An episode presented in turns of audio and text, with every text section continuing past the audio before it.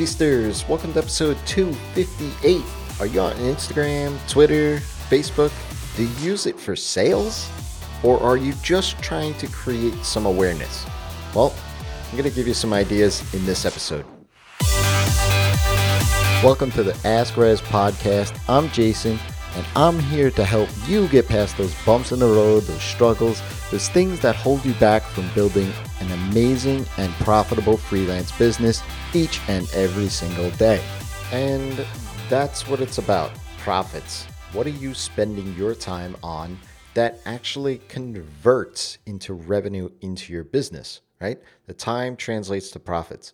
So that's where this question actually comes from, right? It comes from an, an area of, hey, where do I spend my time? What should I be concentrating on? Which reminds me, I want to show my appreciation to you for spending a few minutes each and every single day with me. I do appreciate it. I do read the reviews that I get, I do read the tweets that you send me, letting me know that you're listening. So I do appreciate that. If you wouldn't mind heading on over to iTunes and sharing a five star rating and review there. Let me know which episode resonated most with you, or maybe even if it was a previous episode, let's say episode 102, that you took action on, let me know what the results were. I'd love to know. So, inside of the Sustainable Freelancer Facebook group, it's a free Facebook group, anybody can join. The link will be in the show notes.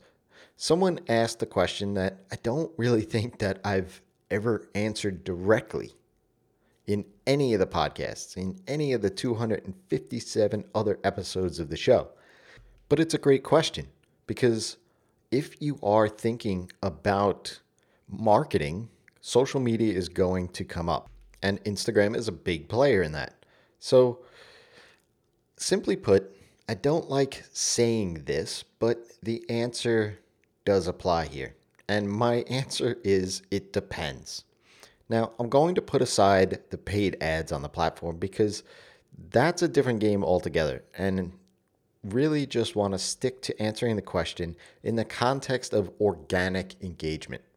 See, you have to remember that Instagram is a social network, and the key word here is social. So that lends itself to the awareness stage of your buyer, or visibility, as this person puts it.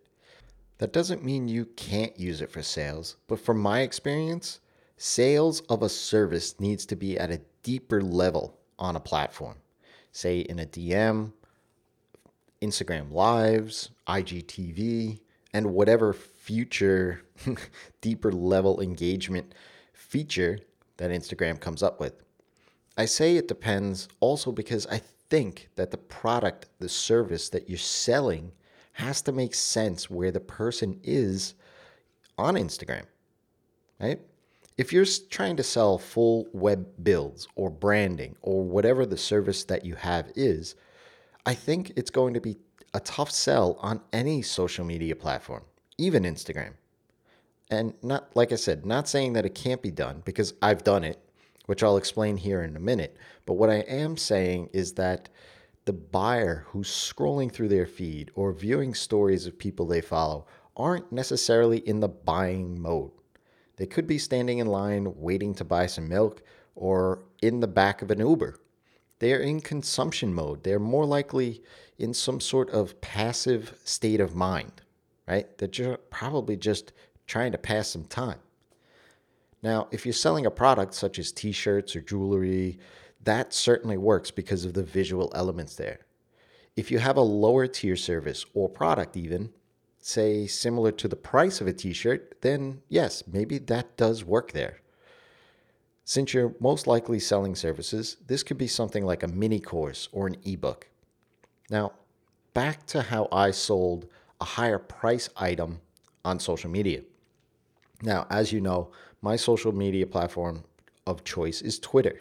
I've built a following over there from what t- Twitter tells me for the past 12 years. So I've been on that platform for a long, long time. And in my opinion, it's even harder to sell on there than Instagram, especially those higher priced items, simply because it's a text first platform. Yes, there are images that you can attach and live video and all the rest of it, but it is text first. And the percentages of selling something for a few hundred dollars or higher with one or two sentences is pretty low. My following is not huge by any by any sort of standard, but it's engaged, which means I've built up a level of trust there. Of those that follow me, many I've had conversations with, and I personally greet everyone that comes and follows me who's new. I'm highly engaged there. Over the 12 years on Twitter, I've never once pitched through a tweet saying something like, Hey everyone, I have this thing to sell. It costs $750. DM me to buy it. It just never happened. It never crossed my mind to do that because, in the context of where someone is that is looking at this tweet, they're more likely not going to want to jump at buy something.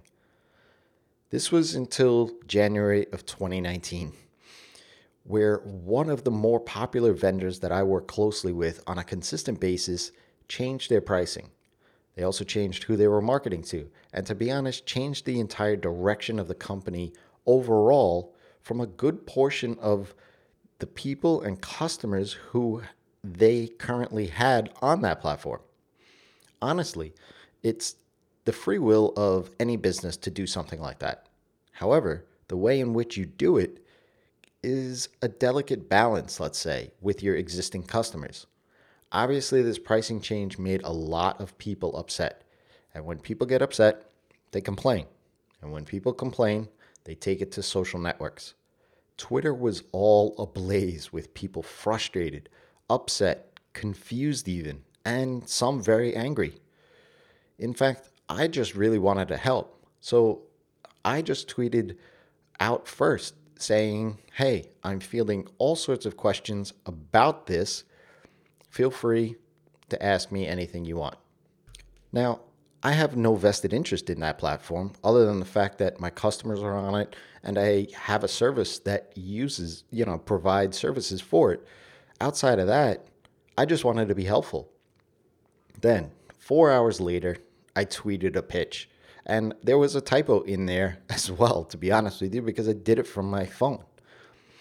Seeing as I had a service that could help people move from this platform to another platform that was maybe better suited for them as a result of this market shift or this change in which they did business, I threw that into a tweet and pushed send.